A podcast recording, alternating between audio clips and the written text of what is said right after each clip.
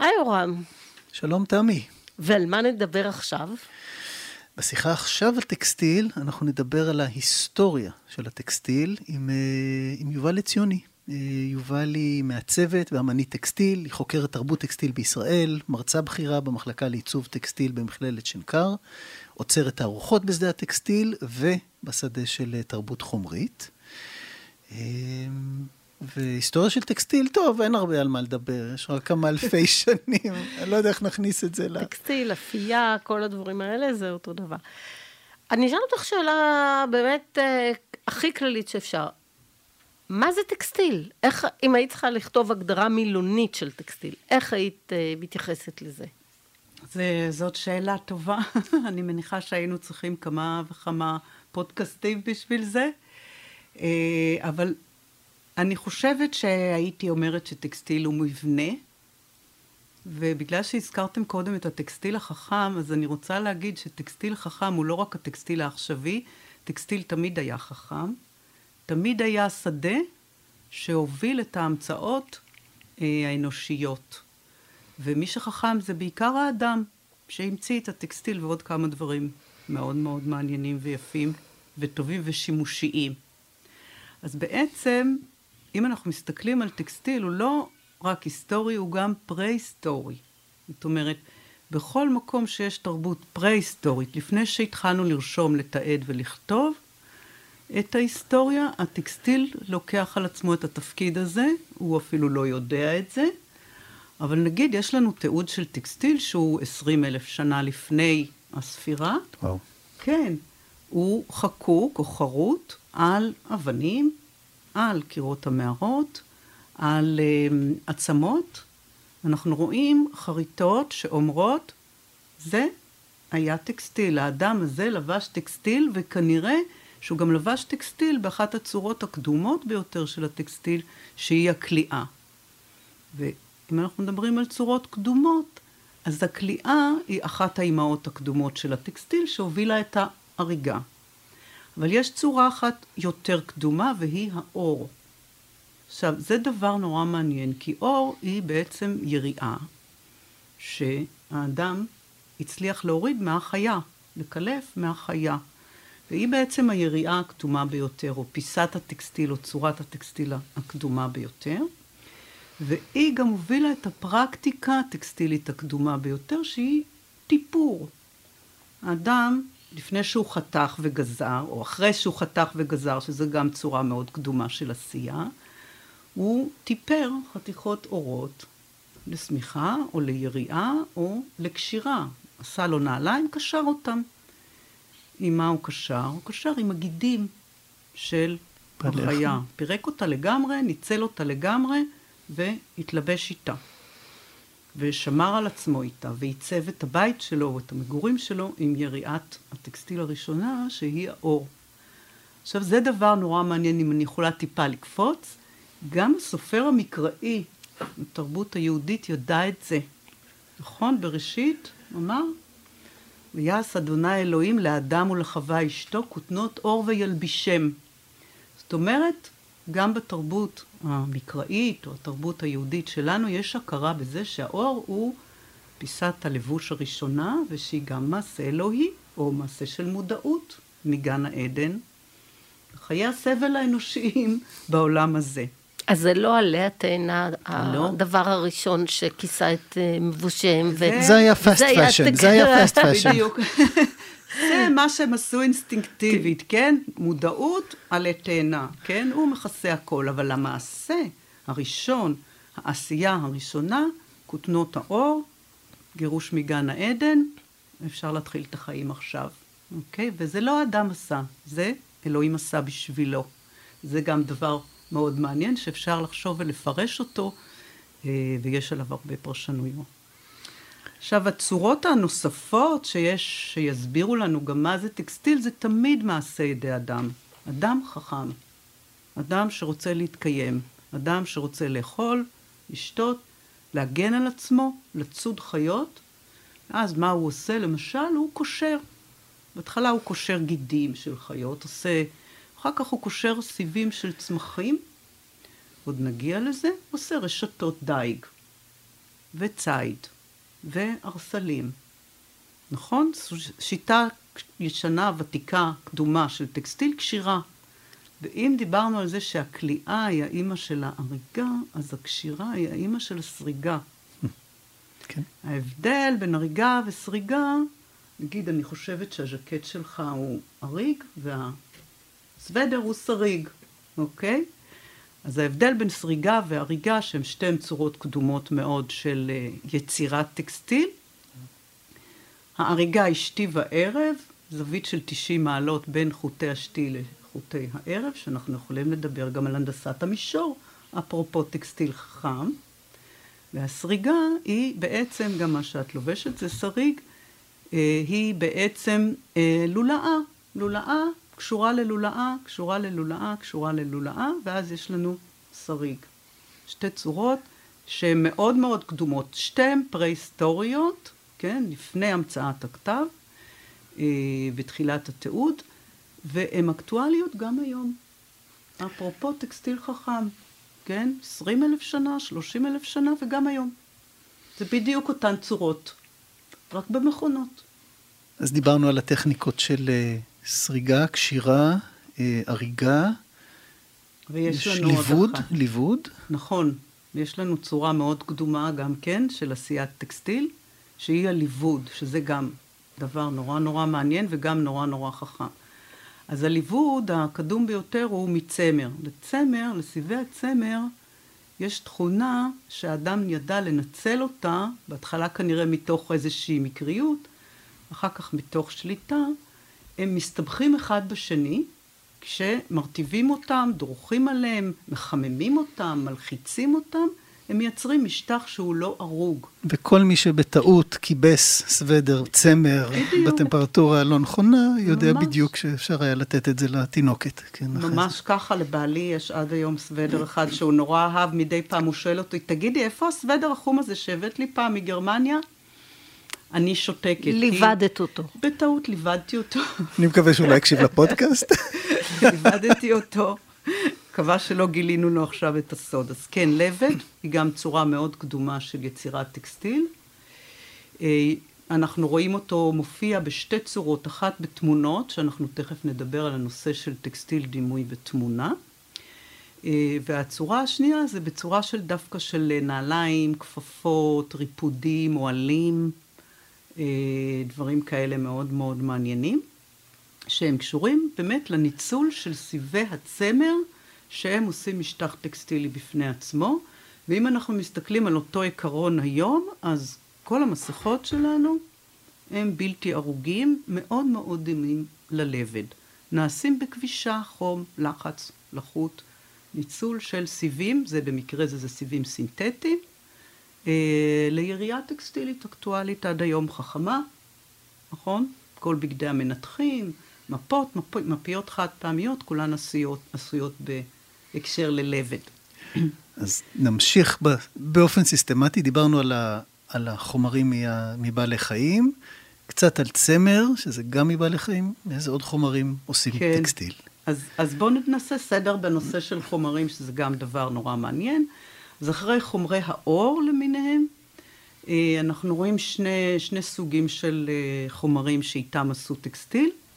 אה, אנחנו רואים את הסיבים הטבעיים, שמתפצלים לסיבים שבאים מחיות צמר, שיער, עיזים, גמלים, סוסים, גם שיער של בני אדם, יותר נדיר, אבל גם שיער של בני אדם.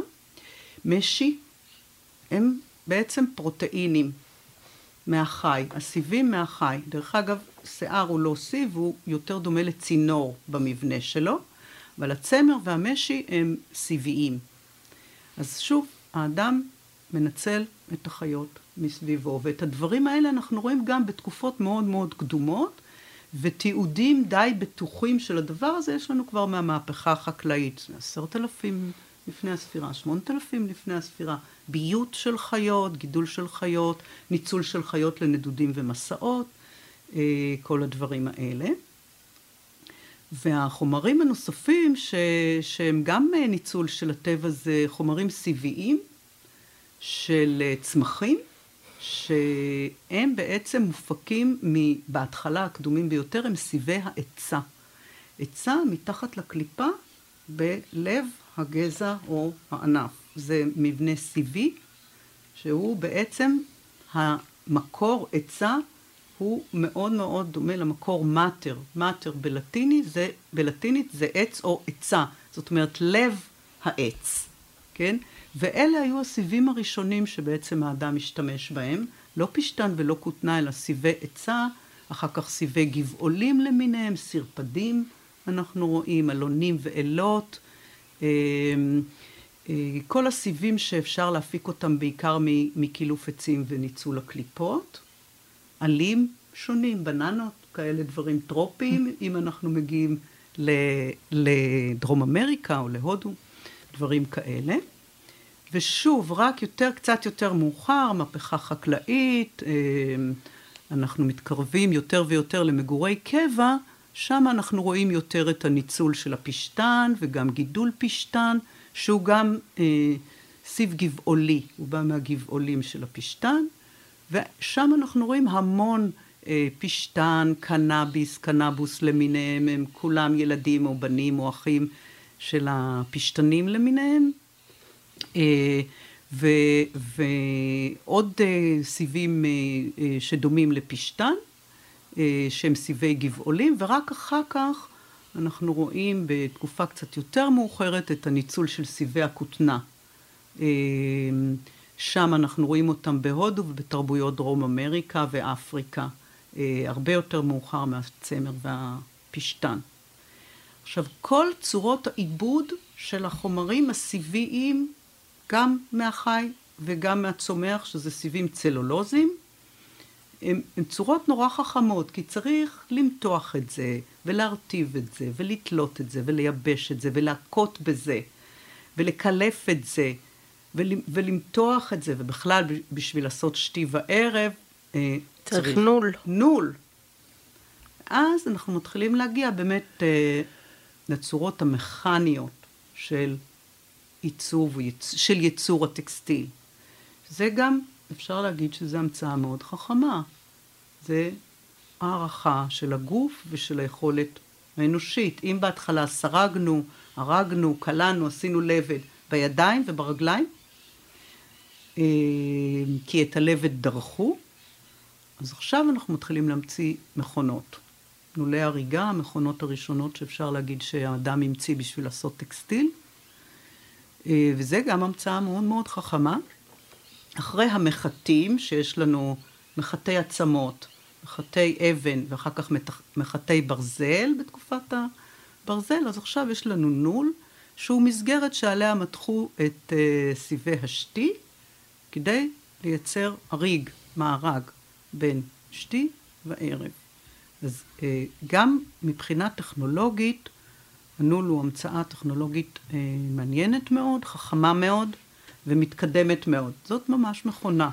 יש הערכה מתי היסטורית זה קרה? כן, זה... זה אגב, האם זה קרה במקביל בתרבויות שונות? או... כן. אה, אין לזה אבא או אימא תרבותיים מסוימים, אבל כן, הנול הוא גם כן המצאה שקשורה באזור של התחלת התרבות הכתובה, אה, אנחנו רואים אה, נולים בסופוטמיה, במצרים, אה, צפון אירופה, תרבות קדומה אירופאית שקשורה לקור ושימוש בצמר. כן, אנחנו רואים את המסגרות האלה של המתיחת שתי בכל מיני צורות. נגיד במקומות היותר קרים, הנול היה בתוך הבית, העמידו מסגרת עומדת, כן, עומדת, על יד הקיר, מתחו את השתי והרגו בתוך הבית, היה קר. בתרבויות כמו מצרים או מסופוטמיה, אנחנו רואים את הנולים בחוץ, והם הרבה פעמים שוכבים, כן? הם אופקיים. מותחים בין ארבע יתדות את חוטי השתי והורגים בישיבה אה, אה, כשהנול הוא אופקי. ובעצם מי שבסופו של דבר אה, אפשר להגיד שניצח זה הנול האופקי, והיום הנולים הם יותר אופקיים ולא אנכיים, הנולים המכניים. יש בדרום אמריקה גם אה, נולים שקושרים אותם לעץ בצד אחד ולמותניים מן הצד השני. נכון. ו... אבל הרעיון של הלמעלה למטה, עדיין. השתי והערב הוא, הוא, הוא אוניברסלי. בהקשר הזה, בנול, בהריגה. בכל המקומות, כן. בכל התרבויות, ככה זה התחיל. Mm-hmm. שתי וערב, הם כולם ידעו את זה. יש, mm-hmm. יש תרבויות שאנחנו רואים את זה מופיע בסביבות 3,000, 4,000 לפני הספירה, ויש תרבויות שזה מופיע אחרי הספירה גם, אבל גם אם הם לא נפגשו בכלל, הם עשו את אותו הדבר. שזה מרתק. No. המחשבה שהפתרון אה, הוא הגיע במקומות שונים. אה, והוא אחיד בקונספט שלו, לא בהכרח בצורה של הביצוע, אבל הוא, הוא אחיד בתפיסה שזה פתרון נכון כדי ליצור הרג כזה. גם, או... גם פילוסופית, זה בעצם לקחת משהו שהוא כמעט חד-מימדי, שזה חוט, ולהפוך נכון. את זה נכון. למשהו שהוא דו-מימדי. זה, זה באמת פריצת דרך אה, חשיבתית, ככה, דמיון, הדמיון של... אה, מעניין. כן, מאוד, אה, מאוד מאוד מעניין. דבר נוסף שאני אגיד, זו אומנם תקופה קצת יותר מאוחרת, אבל זה, היא עדיין תמיד הייתה, הטקסטיל הוא נודד. מקפלים, מגלגלים, שמים על הגמל, על החמור, הולכים. גם כשהיו נולים הם היו ניידים, כן? זה דבר קל. ואחד הדברים המאפיינים, אם אנחנו שואלים את ההתפתחויות בתרבויות שונות בו זמנית, צריך לשים לזה איזשהו סייג, כי בתקופה מסוימת מאוד מוקדמת, גם פרה-היסטורית, הטקסטיל כבר נדד ממקום למקום. שזה גם תופעה מאוד מעניינת. ואז יש פחות זכויות יוצרים על הרבה צורות טקסטיל, הם פשוט גנבו אותם כמו היום, אחד מהשני, את הפיתוחים הטכנולוגיים, את הנולים, את צורות הסריגה, שהיא קצת יותר מאוחרת. הם אה, העבירו ממקום למקום, ובגלל שהוא היה כל כך נחשק, וכל כך יקר ערך ויקר מציאות ואינטליגנטי לעשות, הם פשוט העתיקו את זה מאחד לשני. גם אם זה לקח שלושה חודשים להגיע מ... לא יודעת מה, ממסופוטמיה לארץ ישראל, כן, אברהם אבינו, לקח לו כמה שנים להגיע, עדיין זה נדד איתו. גם האוהל, שהוא צורה של בית טקסטיל נודד. אז הנושא הזה של זכויות יוצרים על המצאות טקסטיליות הוא נתון בספק. זה, זה דבר מעניין, זה, זה עבר ממקום למקום.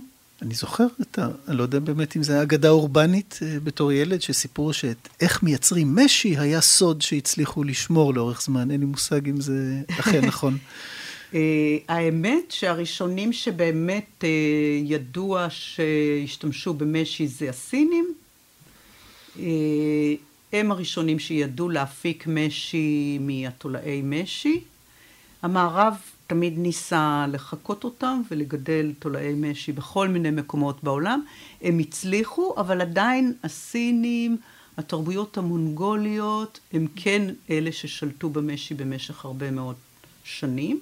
אבל ככל שדרך המשי והתנועה והנדודים אה, נהיו יותר מקובלים, יותר נפוצים, יותר אפשריים, אז גם הסינים איבדו את ההגמוניה על המשי והיו סדנאות וגם מקומות שגידלו משי, אה, גם באיטליה יותר מאוחר, אה, בספרד, אה, גם באזור סוריה. אה, כן הגיע המשי גם לפה. למרות שהם ניסו מאוד לשמור על הבלעדיות, כי הוא היה באמת מצרך או מוצר מאוד יקר ערך. מתי מופיעה אה, שיטת הקשירה כמו של שטיחים, שזה קשירה, זה לא הריגה ולא סריגה? אה, אז זה מעניין. אה, היא, היא, השטיחים הקשורים גם כן מופיעים בטוח בתקופה של 3,500 לפני הספירה, בתקופה הזאת שהתחילו לכתוב ולקרוא ולתעד בסימנים שהם נחשבים לכתב ולא לפיקטוגרמות. אז הטכניקות האלה של קשירת השטיחים זה דבר מאוד מעניין, כי הם בין סריגה להריגה. אה, זה שורה אחת של הריגה, שתי וערב, ואז קשר. על השתי. ועוד פעם, שורה של שתי וערב, ואז שורת קשירה. והדבר הזה הוא מעבה מאוד את הטקסטיל. הוא עושה את זה, זה באמת, הצורה הקלאסית של הדבר הזה היא שטיח. בשביל לעבות את, ה, את הטקסטיל, אה, ו, ואם אנחנו מדברים על חפצים כמו שטיח, אז זה גם דבר נורא מעניין. קודם כל, השטיחים הקשורים הובילו לשני דברים מאוד מעניינים. השטיחים הקשורים הובילו לבד הקטיפה. בד הקטיפה הוא בעצם, גם אם הוא סרוג וגם אם הוא הרוג, הוא שיער בעצם כזה שקשור לשתיל, לתשתית מסוימת, או סרוגה או ערוגה. זה הנכד או הנין אה, של השטיחים הקשורים. אם אנחנו חושבים על שטיחים, אז אנחנו כבר מגיעים לנושא הזה של אה, פרקטיקות שהן קשורות לדימוי ותרבות. מה היו הדימויים של השטיחים הקשורים? מה היו הדימויים של הבדים בכלל? האדם לא הסתפק בצורה הפשוטה של הרג בד, אחד למעלה, אחד למטה. זה היה לו פשוט מדי. בגלל שאנחנו מדברים על תרבויות של מתנות ושל אלוהו, אלוה, צורות אלוהות, כן? שהאמינו חיה, צמח, אדם, אבות קדמונ, קדמונים, זה אלוהות, אלוהויות. הם היו עושים פיקטוגרמות של זה, צורות תיעוד של הסביבה שאיפה שהם חיו. אז אנחנו רואים בטקסטילים די קדומים יחסית, גם הרוגים בנולים, אה, צורות של צמחים, חיות, אלים קדומים, אה, אף עם התפתחות צביעת הטקסטילים, גם לפני הספירה, אה, אנחנו רואים גם את הצורות האלה כבר צבועות, אנחנו רואים צביעה של צמר, והנושא הזה של דימוי הוא קריטי בטקסטיל. זאת אומרת, הוא מתעד את התרבות עוד לפני שהתחלנו לתעד אותה בכתיבה. וזה דבר נורא חשוב, מתעד אותה בדימויים. וגם אחרי שהמשכנו לתעד בכתיבה, הוא מתעד אותה בדימויים. ואפרופו שטיחים הקשורים, זה צורה לתעד שהיא קלה יותר לתעד בדימויים את הסביבה. מפני שאפשר לעשות צורות. זה לא רק אחד פס שהולך לאורך ופס שהולך לרוחב, אני יכולה לבחור. יש פיקסלים. בדיוק. כן. עכשיו, זה דבר נורא מעניין, זה ממש פיקסליזציה. זה ממש צורה של פיקסליזציה, חלוקה של אה, שתי וערב על ציר האופקי והאנכי, 90 מעלות. כל קשר הוא פיקסל. ואז אפשר לעשות דימויים.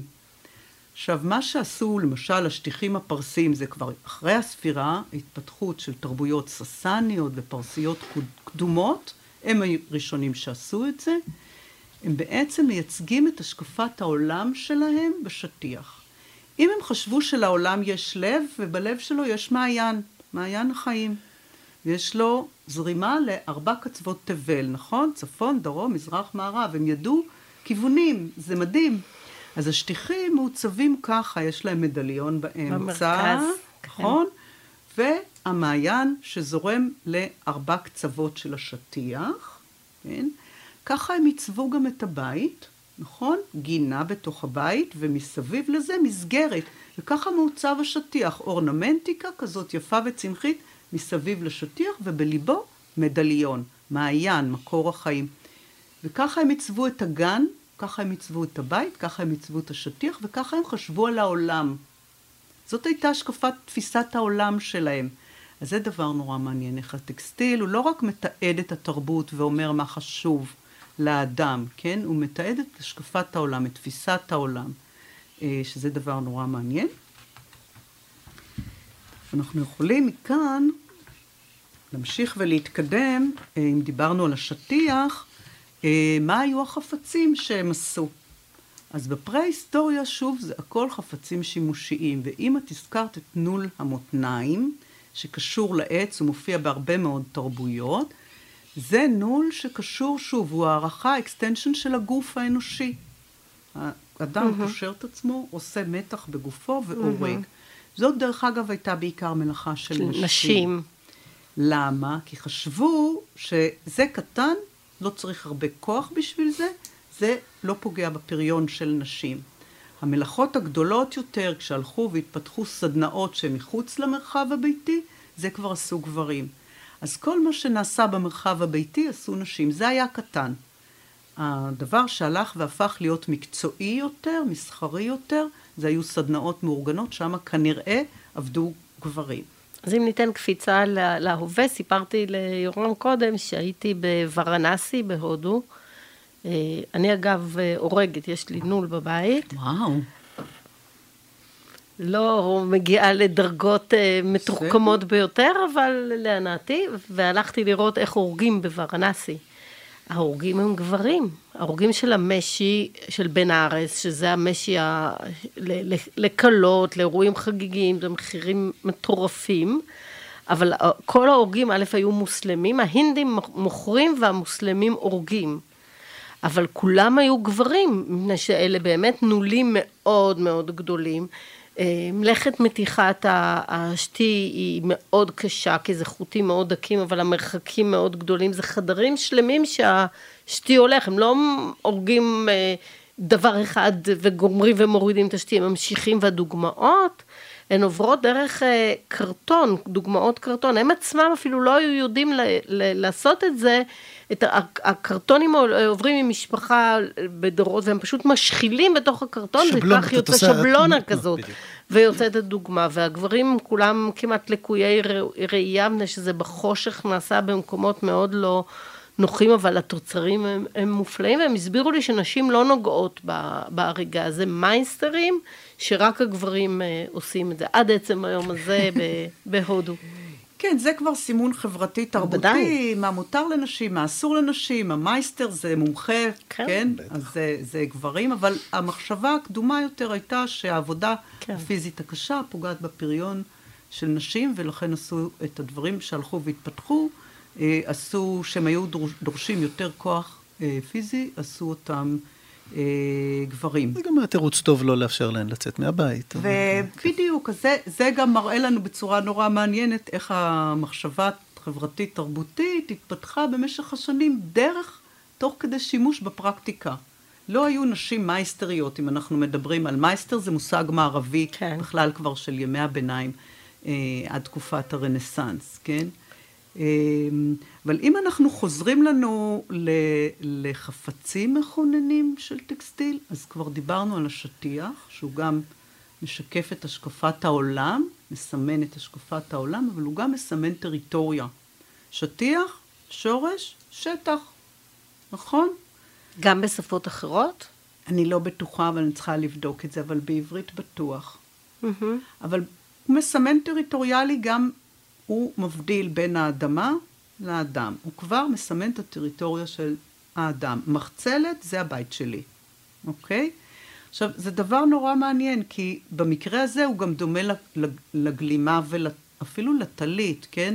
זה בסך הכל מין שטיח ששמים אותו על הגוף, והצורה שלו, צורת יסוד שיורדת בצורה מלבנית מהנול. השטיח המוסלמי מבדל בין קודש לחול, פה אני מתפלל. זה הטריטוריה שלי לרגע הרוחני שאני מתפלל. ואני עוטף את הגוף שלי בטלית, ואני בבית הרוחני שלי, ואני יכול להתפלל. זה משותף להרבה מאוד תרבויות.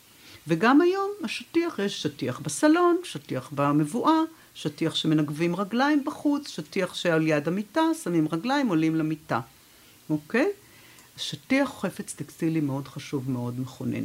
דיברנו קצת על האוהל, כן? הבית הנודד, כן? הבית שמאפשר את הנדודים.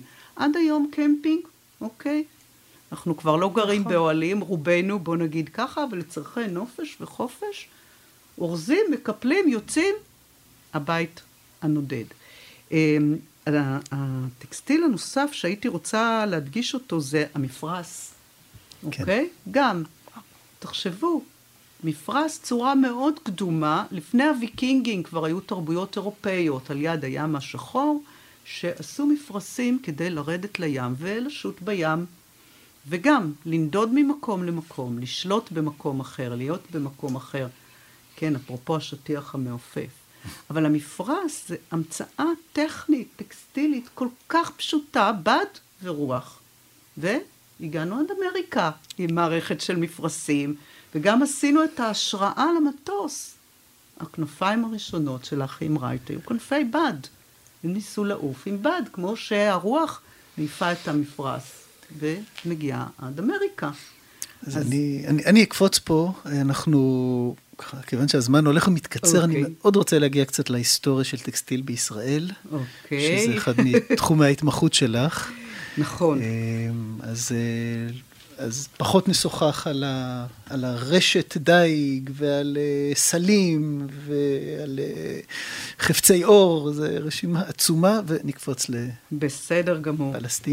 אנחנו נקפוץ לפלסטינה, ואם דיברנו כבר על, uh, על שטיחים קשורים, אז, אז אנחנו מדברים על, שוב, על השטיח הקשור שמיוצר בצורה של קשירה. שהוא בעצם חפץ האומנות הראשון שמסומן כלימודי אומנות, כתוצר של לימודי אומנות בבצלאל של בוריס שץ, mm-hmm. שהגיע הנה ב-1906 כשליח ציוני של הציונות, ומה הוא בוחר לעשות? לעצב חפץ אומנות הראשון, שטיח, שזה דבר מדהים. שטיח, אמרנו כבר, שטח, טריטוריה, הוא מסמן על ידי השטיח את המקומות שהציוני עכשיו צריך לשאוף אליהם. השטיחים הכובשים. מדהים. לגדעון עופרת יש מאמר נפלא, תחפשו השטיחים הכבושים. אה, באמת? כן, היית אוקיי. ממש קרוב. אה, יש לו אה, המחסן הדיגיטלי של גדעון עופרת, אפשר לקרוא את זה. אז גם הוא טוען, ואני גם לומדת הרבה ממנו, חוקר תרבות מצוין, שהשטיח היה במקום המזרח, כן? בבתים באירופה היה נכון, מזרח, נכון. נכון? חפץ טקסטילי או חפץ נייר, היה כתוב מזרח. האירופאי שואף למזרח, אבל המזרח הזה, מה זה? עכשיו, בבצלאל של שץ אומרים להם מה זה. זה קבר רחל, ציור של קבר רחל בשטיחים של בצלאל. זה אה, מערת המכפלה עם אשל אברהם.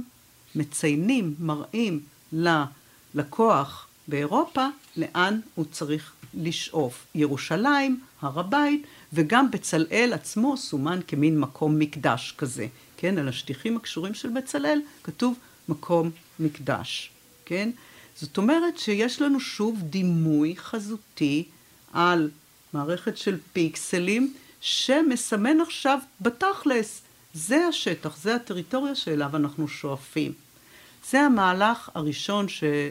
אפשר להגיד שהוא מהלך ציוני שמתגלה, מבוצע על ידי החפץ הטקסטילי. עכשיו, טקסטיל היה פה תמיד. עכשיו, השלטון העות'מאני שקיבל את, את תחילת הציונות, ואחר כך המנדט הבריטי, היה גם שלטון קולוניאליסטי. אז רוב הטקסטילים פה שאנשים לבשו היו או מתחת לשלטון העות'מאני שייצר, כן, טורקיה, דמשק, אה, מרכזי טקסטיל חשובים מאוד, שייצרו בדים והיו מיובאים לפה. ככה גם המנדט הבריטי שייבא לפה, לכל מקום שבו הוא שלט, את תוצרי המהפכה התעשייתית שלו. ובזה הוא מנע בעצם את התפתחות הטקסטיל המקומי. המקומי. פרקטיקה קולוניאליסטית למהדרין. אז המהלך השני שאנחנו רואים בתולדות הטקסטיל בישראל זה עלייה של אנשים בשנות ה... סוף שנות ה-20, תחילת שנות ה-30, אמצע שנות ה-30, אנשים מומחים, יהודים שידעו טוב מאוד לעשות טקסטיל גם תעשייתי באירופה, הם מתחילים מהלכים ציוניים, התיישבות בארץ ישראל, חלק מהם משפחות מארצות, אה, מגרמניה ואוסטריה, שהיו הסכמי העברה, זאת אומרת מותר היה להביא חפצים ומכונות אבל לא חוטים נגיד. אז הביאו מכונות, וגם לא כסף, אז הביאו מכונות, הביאו אמצעי ייצור.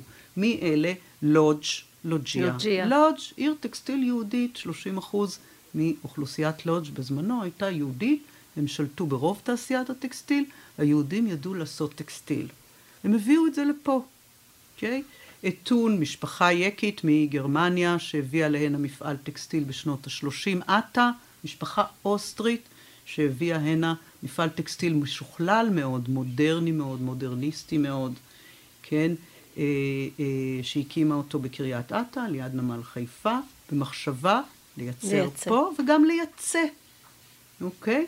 הייתה דבר... תערוכה מצוינת במוזיאון ארץ ישראל על עטה. נכון, הייתה תערוכה נהדרת. כל השתלשלות, ה... כן, גם הקונספציה, גם התפעול וגם הסגירה. שהייתה... כן, הסגירה, הסגירה העצובה, אבל אני חושבת שגם הקורות של עטה, אה, שוב, משפחה, המפעלים הראשונים בהתיישבות הציונית בארץ ישראל היו מפעלים משפחתיים, mm-hmm. יוזמות משפחתיות לא מתוגמלות ולא מסובסדות על ידי שום גוף.